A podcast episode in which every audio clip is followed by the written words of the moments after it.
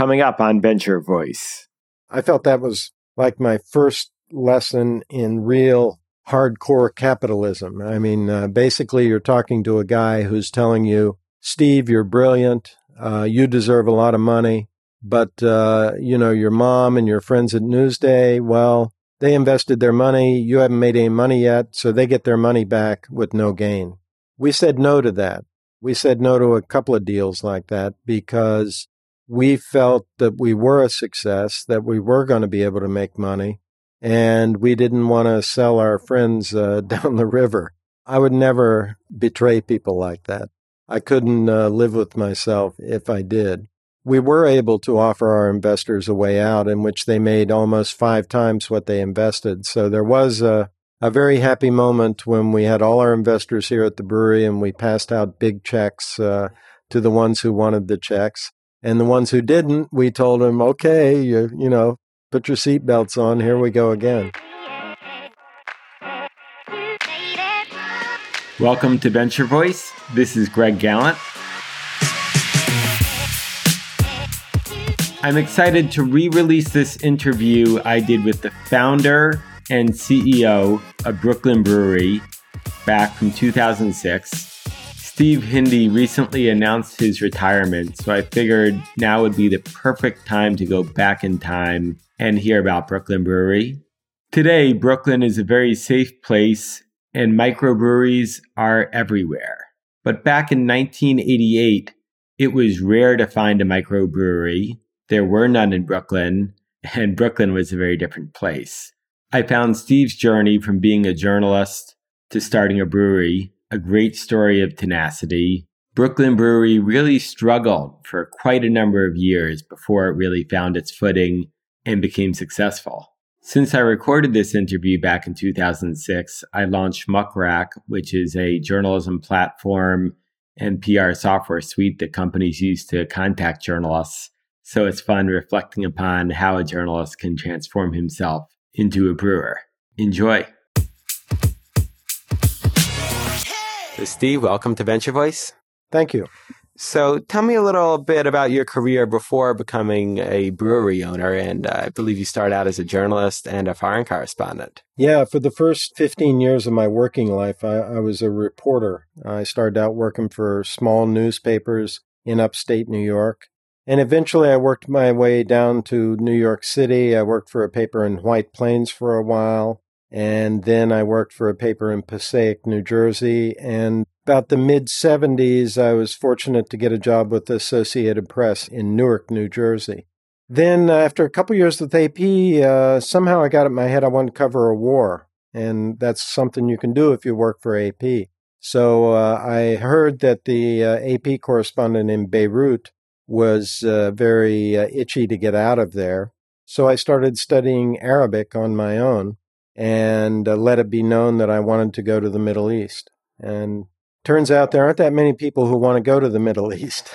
so I got to be uh, at the head of the line a little quicker than I expected. And it was barely a year, year and three months later that I landed in Beirut as the Middle, Middle East correspondent for AP.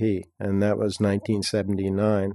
And I covered uh, some amazing stories. Uh, the Iranian Revolution. I was in Tehran uh, when Ayatollah Khomeini came to power. I got thrown out of Iran after the hostages were taken. Then I went back in the next year with the Iraqi army when they invaded Iran, and I covered the Iran Iraq War. In Lebanon, you know, we had the civil war ongoing there, we had the Israeli invasion in 1982, uh, the massacres in the refugee camps. I covered those stories. I moved to Cairo, and I was sitting behind President Sadat when he was assassinated in, in Cairo. So uh, it was a pretty amazing uh, five and a half, six years uh, in the Middle East. Then uh, my wife got fed up with being the wife of a war correspondent. Uh, my next post would have been in Manila, the Philippines where President Marcos was in trouble. And uh, Ellen said, There's no way I'm going to the Philippines with two kids. We had two kids by that time. And I ended up giving it up and coming back to the States with her in, in 1984. While I was in the Middle East, I met these diplomats who worked in Saudi Arabia, American diplomats. They have Islamic law in Saudi Arabia. You can't buy alcoholic beverages. All the foreigners make their own beer. Uh, so I got interested in making my own beer. And uh, when I came back to the States, I went to work for Newsday, the newspaper on Long Island. And I was making beer at home, serving it to all my friends, my neighbors. Actually, on Saturdays at Newsday, when all the big uh, editors were gone, when we closed the paper, I would crack out my homebrew and uh, we'd all sample it. And eventually, um, I started reading about these small breweries out on the West Coast and, uh, you know, got carried away with my hobby. Ah, so back when you were a foreign correspondent, what do you like about that, or did you like it, and what excited you about that job? Yeah, I love foreign uh, reporting. I mean, it's um, so uh, intense uh, being there when big historical events are happening. It's uh, incredibly uh, exhilarating.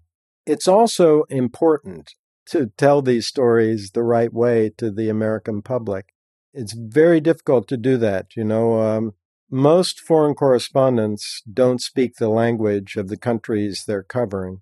I spoke Arabic fairly well, well enough to get around, not well enough to write or, or really to read it, but most American correspondents did not. And I didn't really have that much training about the Middle East, and most correspondents don't. But I did study it once I got there and did my best to uh, do a good job uh, reporting. It's a very exciting life uh, going from revolution to war to assassination to revolution. But it's also a very tough life. I mean, foreign correspondents tend to uh, develop some pretty bad personal habits, uh, much worse than beer salesmen, I can attest. And uh, I'm not sure I would recommend it as a career, except for someone who really likes adventure. So it sounds like you were looking for adventure again once you got back to America. The job I had at Newsday was uh, should have been a dream job. Uh, you know, at that time, Newsday had like eight foreign correspondents. I was working with them. I got to travel when I wanted to every now and then. But it wasn't the same as being out in the field and actually reporting. And reporting is the real heart and soul of journalism. So, um, you know, I got antsy in that job and reading about these small breweries out on the West Coast and uh, knowing that uh, Brooklyn has a, an amazing history of brewing. I mean, the last two big breweries in Brooklyn had closed in 1976, uh, Schaefer and Rheingold. It just seemed to me that Brooklyn would be a great place to start one of these microbreweries. So that's what I did. And um, it's been a great adventure building the company. It's been 18 years now.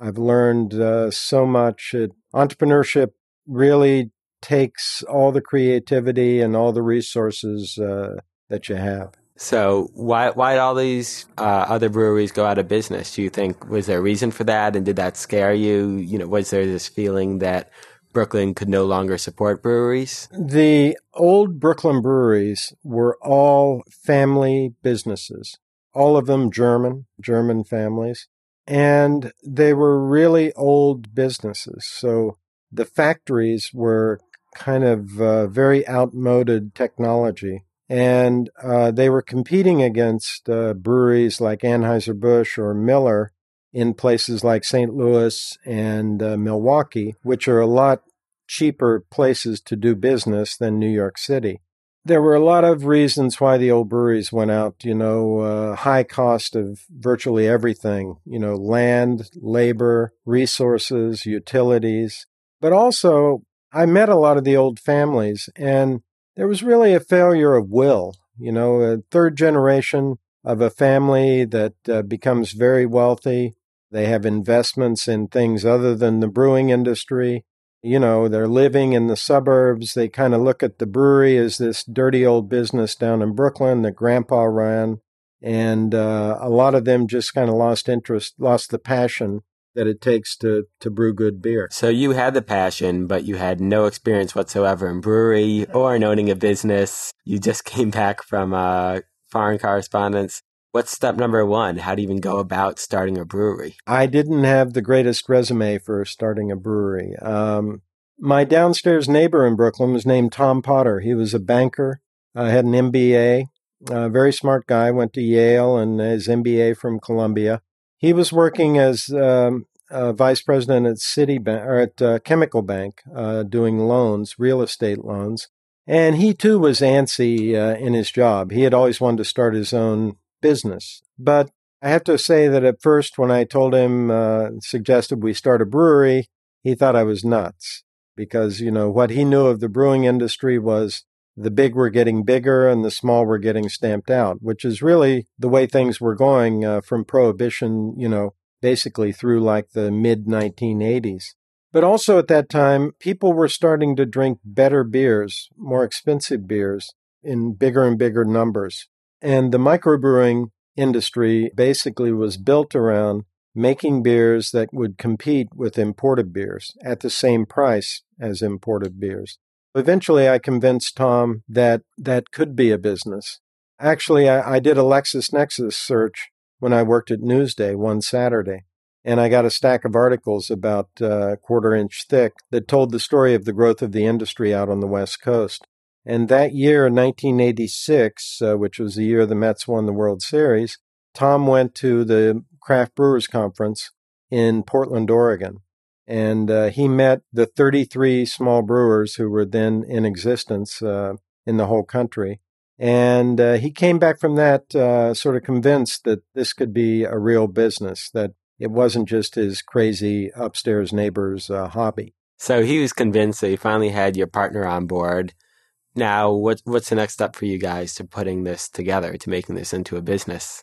And now you have two people, I guess, with no experience in beer brewing, at right. least one yeah, in yeah. business. well, misery loves company. it was really a matter of I felt that I could conceive of what the brewery would be, of sort of the vision of the brewery, the vision of the brand. I needed someone who could uh, do the numbers, you know, could uh, persuade investors that we were going to make money at this thing eventually. And, you know, Tom had learned that in business school. So really the first step was the business plan that we drew up. And Tom basically did the, uh, you know, the numbers, projections uh, for it. And I did sort of the, uh, the marketing story about what the brewery was all about, what the brand was all about, trying to tie into the history of brewing in Brooklyn. And uh, we went out, raised money we raised a half million dollars from family gave a little bit but not much. I mean neither of us is wealthy. A lot of my investors were from newsday uh, from the newspaper. I raised more than a $100000 from people in the newsroom and that's uh, not an easy bunch i imagine to take money from. That's right. And they never let me forget i had taken their money either. But uh, eventually we cobbled together a half million dollars and uh, and that was the seed money we used to get going. Uh, so, how far were you able to go with that, and how far did you think you could go with that, and how far did you go with that? Well, of course, uh, our plan showed that we would use that money uh, to make a fortune, but it didn't really work out that way. I think we next uh, raised more money. It was maybe uh, in that second year, in 1989, we went after more money we started out brewing in upstate New York under contract. And we did something that not many other microbreweries had done across the country. We distributed our own beer here in New York City. And that means, you know, putting the beer in a truck and uh, going out and delivering it and uh, collecting the money from the customers. In retrospect, looking at it 18 years later, I don't think we would be in business today if we had not done that there have been about 20 other startups in New York City in the last 20 years, and virtually all of them are out of business now. And I think the difference between them and us is that we distributed our own beer. That really helped us build a market. It helped us learn the business directly from customers. And a lot of times you don't want to hear what customers have to say about you and your company. But, um, you know, we did it that way. I think it was harder than not distributing your own beer. But I think it was the difference between uh, success and, and failure for us. Uh, so, what was it? The customer feedback? Was it hearing from bartenders that my customers hate this beer, or was it the ability to persuade more people to take your beer? What exactly was it? Because you'd think that la- that'd be lack of focus and might be damaging. I think the key to uh, our distribution was that we had direct relationships with the customers. If you're going through a distributor, you never really have that direct connection with the customer.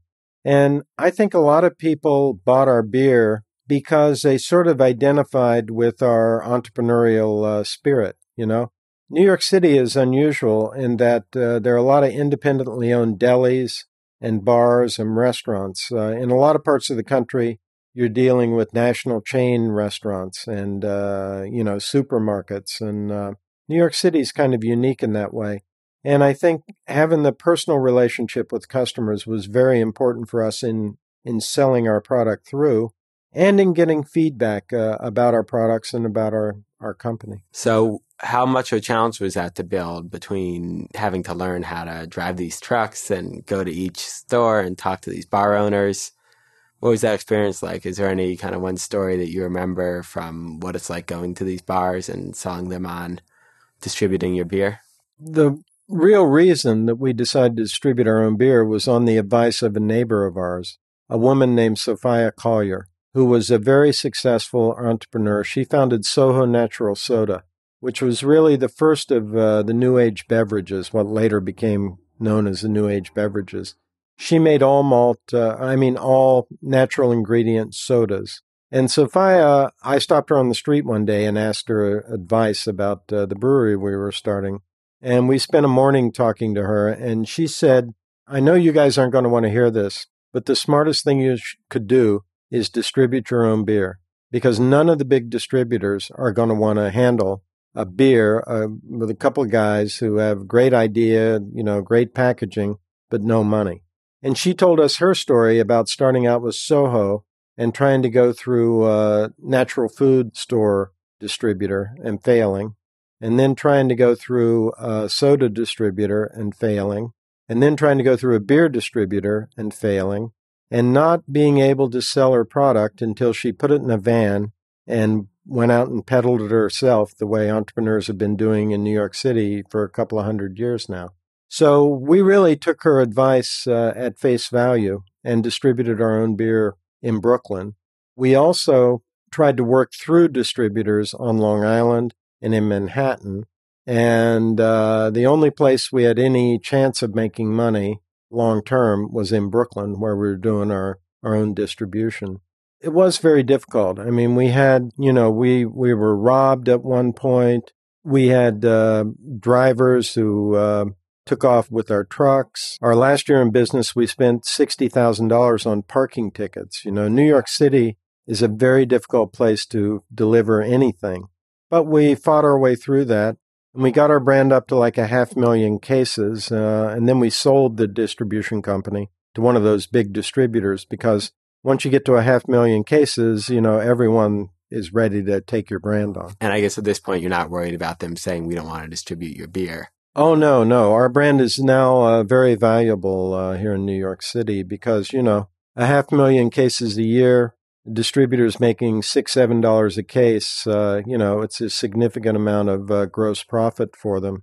And uh, the big distributors are making all the stops anyway so it's just more gross profit to put on their trucks. Uh, so backing up now you were you had all this money from friends and relatives and people who there was more of a business connection with and it took a while to get this business built. What was that like that whole time to have all this money you'd raised kind of hovering over you, all these expenses constantly, and this pressure to sell. What what's that feeling like? There is a lot of pressure when uh, you start your own business. I mean, I think uh, Tom and I both felt a great debt of gratitude to our investors, and uh, we always looked forward to the day when we could offer to buy them out or or buy their stock back. And that day did come, but it took about 14, 15 years before it came during the um, those 14 15 years we had opportunities to uh, basically bring in big investors who would have paid off our small investors. But in most cases in all cases they did not want to pay any premium. Basically they said we'll become your partner. We'll pay off your original investors. They don't make any money because you haven't made any money yet but you guys will make money and you'll be in a much better position to have a very wealthy uh, investor. I felt that was like my first lesson in real hardcore capitalism. I mean, uh, basically, you're talking to a guy who's telling you, Steve, you're brilliant. Uh, you deserve a lot of money. But, uh, you know, your mom and your friends at Newsday, well, They invested their money. You haven't made any money yet, so they get their money back with no gain. We said no to that. We said no to a couple of deals like that because we felt that we were a success, that we were going to be able to make money, and we didn't want to sell our friends uh, down the river. What I learned, though, uh, about business is that a lot of people do sell their original investors down the river. And in many cases, uh, the notion that getting in on the ground floor in a business is a great uh, thing is a myth uh, because in a lot of companies, uh, people on the ground floor get crushed uh, by the people on the uh, the floor above, or maybe the fifth floor above, who put in the right money at the right time. Was it hard for you to defend your original investors? I mean, here you are under the gun, someone's willing to hand you that check. How hard is that to say no to? Honestly, it wasn't hard at all. I would never betray people like that. I couldn't uh, live with myself if I did. And, uh, you know, in the end, we were able to offer our investors a way out in which they made almost five times what they invested. So there was a, a very happy moment when we had all our investors here at the brewery and we passed out big checks uh, to the ones who wanted the checks. And the ones who didn't, we told them, okay, you, you know, put your seatbelts on, here we go again.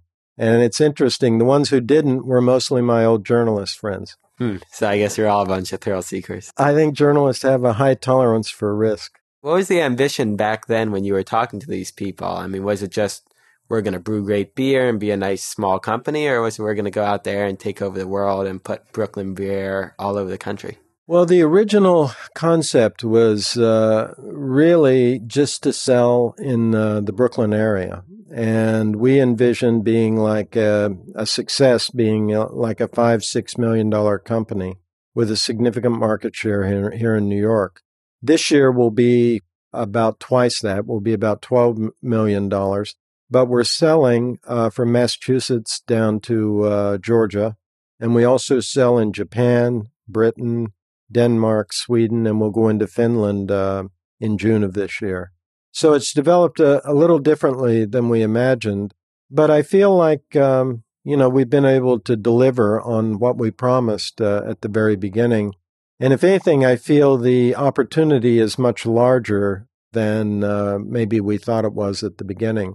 I think with the name Brooklyn and uh, uh with the quality of products we have, that we can be a player uh, not just here in the eastern U.S., but uh, in many markets around the world. Can you tell me a bit about some of the key hires that you've had along the way and you know who have been the really important people on the team and if you've made any mistakes in terms of building the team? I think early on uh, one of our best moves was uh, finding a designer who could really do justice to the name brooklyn.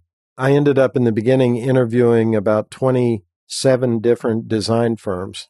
And i don't mean just on the telephone. I went to visit uh, all kinds of design firms because the more I looked into uh, the label, the logo, uh, you know, the positioning of the company, the more I realized how important that was, and that you know that logo was going to be something that uh, hopefully we'd have to live with for a long time. And it's still on your shirt right now. Yeah, yeah, and and we love it. So I ended up talking to the best uh, designers uh, in New York, which is really the best in the world. Um, Chermayeff and Geismar. Uh, they did the Mobil Oil logo and a bunch of other great corporate logos. Milton Glaser, who did the I Love New York logo and a million other things you'd recognize. Pentagram, a world class design firm based in England, has a huge uh, staff here in New York.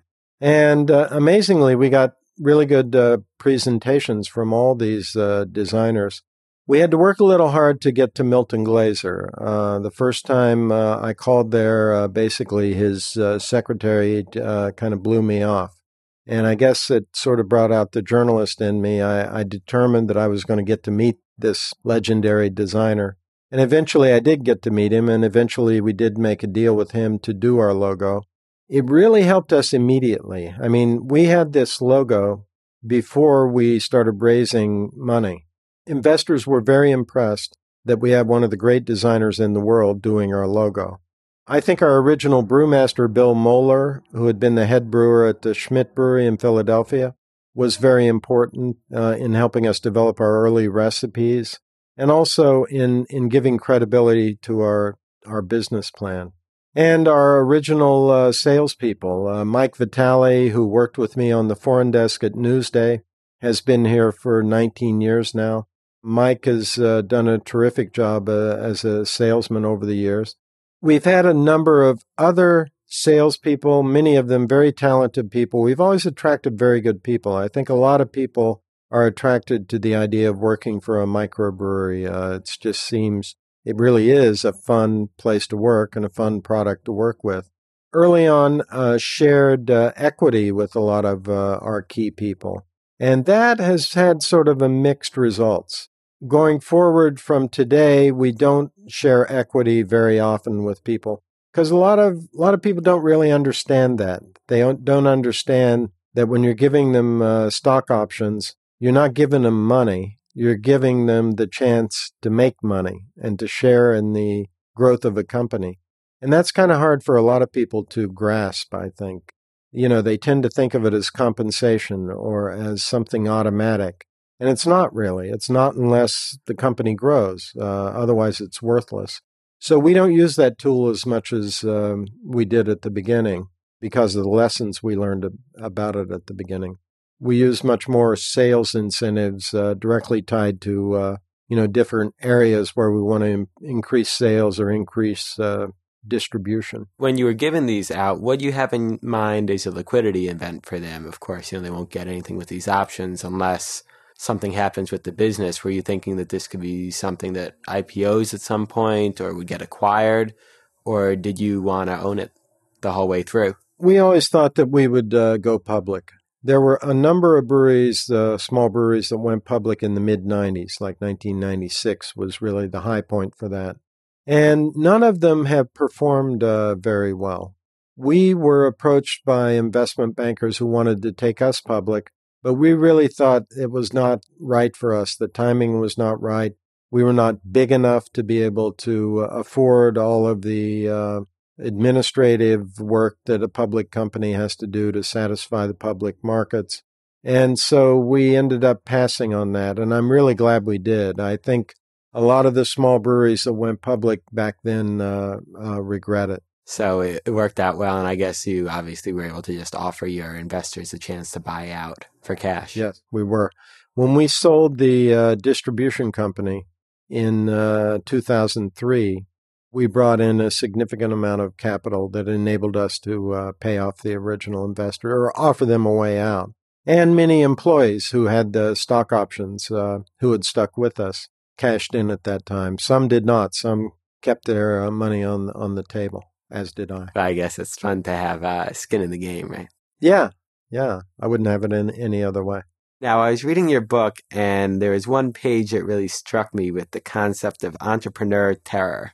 Can yeah. you tell me a little more about what that is and what it's meant to you? Yeah, entrepreneurial terror is uh, it was the name of an article we read in Inc. magazine back, uh, I think it was 1986, uh, by a guy named Wilson Harrell who at the time was the editor of uh, magazine. And he told of during World War II being shot down behind enemy lines in German occupied France and being taken in by the French resistance and working with them to sabotage the Germans.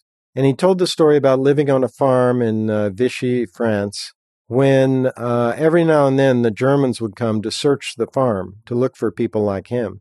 And the French always seemed to have word of it before the Germans got there. So they would bury him in a field and, uh, you know, like six inches below the earth. And they put a little reed up through the uh, earth for him to breathe through, a little straw.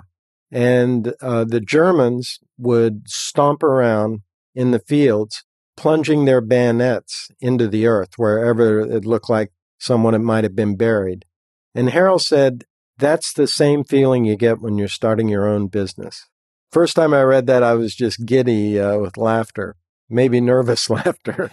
and I remember going to Tom and uh, sharing it with him, and, and we just loved that. You know, we were high fiving over it because we were scared out of our wits, you know, early on. There were many times when we were facing, uh, you know, really uh, difficult uh, financial situations, which is to say, you know, how are we going to make payroll this Friday? I think entrepreneurial terror is something that anyone who's thinking of their own business uh, should contemplate. Uh, you should ask yourself, am I ready for that kind of uh, desperate situation and what am I going to do? What was the most terrifying moment for you of all the terrifying moments? In 1991, we really were hurting. That was like three years into the business. And, uh, you know, the expenses were too high, the sales were not where we needed them to be. There was a three month period where we didn't get paid, Tom and me. And that was extremely uh, stressful. Uh, you know, we both had mortgages, we both had families. We ended up kiting credit cards to survive. And we both ended up living with that credit card debt for, you know, many years. That was extremely scary. And you know, you didn't want to tell your wife everything, but it was a very difficult time. And then I ended up going back to work for Newsday for a year when the Americans invaded uh, uh, Kuwait to um, throw Saddam out of Kuwait. And the reason I did was uh, the company really couldn't afford to pay me. So I was working like four to midnight at the newspaper, and in the mornings I would go into the brewery and help Tom out. It was a very difficult time for Tom too because even though I was burning the candle at both ends, all the pressure, the day to day pressure of the company was on his shoulders.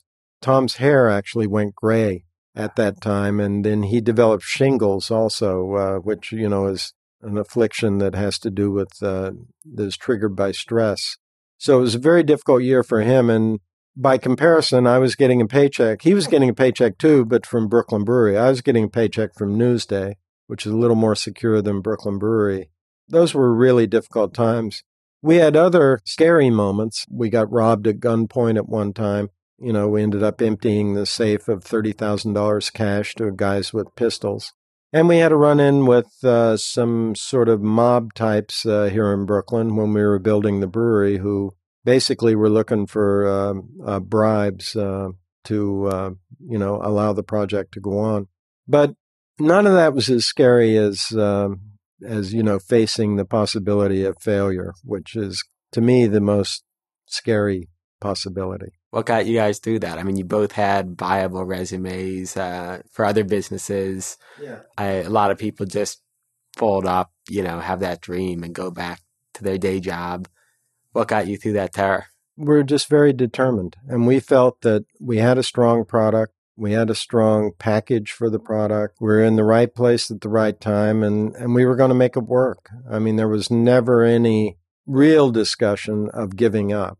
It takes grit uh, to get through things like that.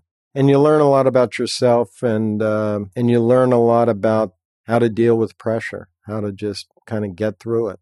So you can just stare at that balance sheet of zero dollars and know people are walking around looking for that paycheck and just know I got to make this sale to make this week work. And that's what it takes. Yeah, it's like, you know, sometimes uh, I like to uh, hike uh, and I like to climb uh, mountains. And um, a lot of times when you feel like you're totally out of energy, out of juice, but you realize you don't have any choice. You're halfway up this mountain you want to get up to the top to go down the other side, and that's the way home. There's just no question of going back. Uh, you just put one foot in front of the other, and and somehow you get there. It's sort of the same way I think with building a business. You know, you just do the work every day, and luckily we always paid our people. We never didn't make payroll for our people. We didn't make it for ourselves, but you know, it would have been different if we were telling people we couldn't pay them. That never happened. So, where was the turning point in this? Was there a certain point at which you made a certain sale or a check came in and you just knew, okay, we're done worrying, we can grow now and we'll be able to make our own payrolls? The first year we made money, I think, was 1993. So that was like five years into it. And we didn't make much, but we made a little. And we realized we could do this. But I think it wasn't until like maybe 95 when we raised the capital to build the brewery that we really felt this is going to work. You know, this is going to be a going concern, that we're over that hump. There are many other reasons to lose sleep, but I think we left behind the fear of total failure probably about 1995. That must be a nice, uh, nice stage to graduate from. It is. It is. Yeah. And I think most entrepreneurs can tell you something about that that stage. So, did you ever think it would have been a lot easier to have built a business in some other industry, selling insurance, doing anything but trying to start a brewery? The only business I've ever thought of besides uh, brewing is journalism. I think with new technologies, there are all kind of possibilities now for uh, people in uh, information in the news business. You know, I worked for Associated Press, and what made Associated Press from 1848 when it started was its communications network. I mean, AP had uh, communications all over the world between bureaus and, uh, you know, to New York where, where the headquarters was. Well, today, anyone can have that with the internet. And with a satellite phone, you can be virtually anywhere in the world and, and broadcast, get your story back to a, a desk. That's the only area that kind of fascinates me for business. I went into this because of my passion for brewing, not because I wanted to make a, a zillion dollars. Or, you know, I would not have gone into the insurance business or the even computers or computer chips or, or whatever, no matter what the opportunity. It just would not have interested me. Making beer, I mean, that was something I could put my heart into. And do you still brew your own beer at home? No, the only time I brew my own beer is when the television cameras come and they want to do it like in this, you know, a story about, uh, you know, Steve used to make beer in his kitchen. And I haven't done that in a few years. You know, we make beer here every, every day, so that that's uh, a plenty of show. Yeah, I guess it's hard to uh, maintain the hobbies that become the businesses, right? Yeah, yeah. Yeah, that's great. And um, so, when did you put this building together? Have you you didn't start with uh, now you have a, quite a large property here in Brooklyn. How'd that come about? Well, we uh, this brewery we built. Uh, it opened in 1996. Uh, actually, Mayor Giuliani came and uh, cut the ribbon when we when we opened the brewery. And uh, at that time, we had about 100 employees because we still had the distribution company. We had about 75, 80,000 square feet of warehouse space and uh, the brewery and, uh, and a lot of people at that point. Then we sold the distribution. Now we have like 30 employees and we're hoping to uh, sell out the leases we have on some warehouse properties here and kind of shrink back to uh, better size. Where are you seeing this going now? Like, how are the margins today, and how do you see the business developing in the next few years? Our margins are very strong you know, they're much higher than uh, um, the big breweries. And our sales are increasing uh, very rapidly now that we're with a big distributor that reaches a much greater part of the market. Last year, we grew by 18%. The craft beer industry as a whole grew by 9% in the U.S. Craft beer is growing more rapidly than uh, the big guys. The big guys are actually shrinking in the past year. It's growing faster than wine. It's growing faster than liquor. So it's a very exciting time uh, right now for craft beer. We're hoping to expand our brewery here in Brooklyn. The Bloomberg administration uh, has been talking to us about the possibility of building a new brewery on the waterfront in Brooklyn, down around the end of Atlantic Avenue, and doing a brewery twice as big as what we have here, and doing tours every day, and having a beer garden on the pier Pier 7, facing lower Manhattan. So it would be a real tourist attraction, a unique Brooklyn uh, tourist attraction, and it'd be one of the great places to have a beer in the world. That sounds like a great opportunity. Yeah. Tell me about that community. You guys have really kind of become entrenched here really intertwined in the community. Yeah, we uh, we've tried from the very beginning to be a good citizen uh, here in Brooklyn. We felt at the beginning of the company that Brooklyn was kind of an undervalued place, that there was a tremendous amount of pride here, and that if we connected with what we saw as really exciting things here in Brooklyn, being, you know, the literary community, the arts community, the sort of new people that were flooding into Brooklyn, and if we connected with through charities and not for profit organizations with community groups all across Brooklyn that we could really become a Brooklyn institution, you know, that we could be thought of in the same uh, vein as the Brooklyn Museum or Brooklyn Academy of Music or Brooklyn Botanic Garden or any of the other cultural institutions here. And I think in large part we've been able to achieve that. instead of spending money on radio advertising or on um, television, we spend our money in the community and try to support the community. And I think people have recognized that and, and people pay us back for that. Now, on the flip side, are there ever any hard parts about that? Do you know people come looking to you for money for more events than you can fund, or have you ever taken political stances in the community on what should or should not be built that might have caused uh, some contention? Yeah, we get many more requests for you know for free beer and for money than we can fulfill, but we try to spread it around. I mean, last year we donated to more than 150 charities and organizations in Brooklyn. And yes, having a high profile in the community has gotten us into trouble every now and then. Actually, there's something going on right now. We've been very much in favor of developer Bruce Ratner's plan to build a um, huge housing and commercial complex and arena for the New Jersey Nets in downtown Brooklyn. Our sort of high profile support for this has not pleased uh, some of the opponents of it. So there's actually been some bloggers calling for a boycott of the Brooklyn Brewery because of our support for this development. But, you know, I believe that uh, Bruce Ratner, who developed the Metrotech project in downtown Brooklyn, which is actually uh, the biggest single investment in the history of Brooklyn, I believe he's done great things here. And I believe this new project called Atlantic Yards is going to be great for Brooklyn.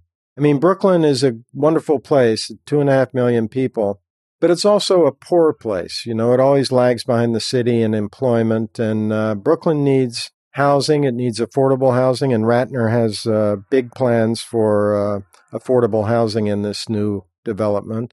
And Brooklyn needs jobs, and and to me, this is the kind of project that uh, is viable in Brooklyn and will help help improve Brooklyn as a place to live. So we have no regrets about supporting this. And actually, the boycott has not had any impact on our sales. Even a bar that is sort of in the middle of where this project would go and is sort of a rallying point for the boycotters is still pouring our beer. so I guess uh, these guys are protesting you. Uh, maybe can't resist ordering a beer. Oh, I don't think the boycotters are drinking my beer. But actually, I don't think there are many of them. I think it's a pretty small group. And, and actually, I've been there and, and talked to them. I know who they are. I think most people think it's foolish to think that damaging Brooklyn Brewery is going to have any impact on this $3.5 billion project in Brooklyn. It doesn't make any sense to think that hurting me is going to hurt the big developer. But you are willing to kind of go out on a limb for what you think is right for Brooklyn, as opposed to a lot of corporations just kind of see their role serving their customer, not interjecting them in anything uh, controversial. Yeah, yeah. I guess you know that's just uh, no good deed goes unpunished. I, I mean, that's sort of you know, something you got to face up to if you're going to be involved in the community, and uh, we don't have any, any regrets about that. And I think most of our customers, you know, by far understand where we're coming from. They may disagree with us on this, but they're not going to stop drinking our beer because of that. That's great. Well, that just brings me to my final question, which is Do you think it's still a good time to start a brewery? And uh, if anyone's listening and they were about to start their software company, but to say, hey, you know what? This sounds like more fun. What's your advice? It's different now than it was when we started. When we started, there were 33 microbreweries in the country.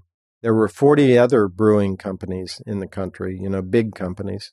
Today, there are more than 400 microbreweries and regional breweries like ours in the country.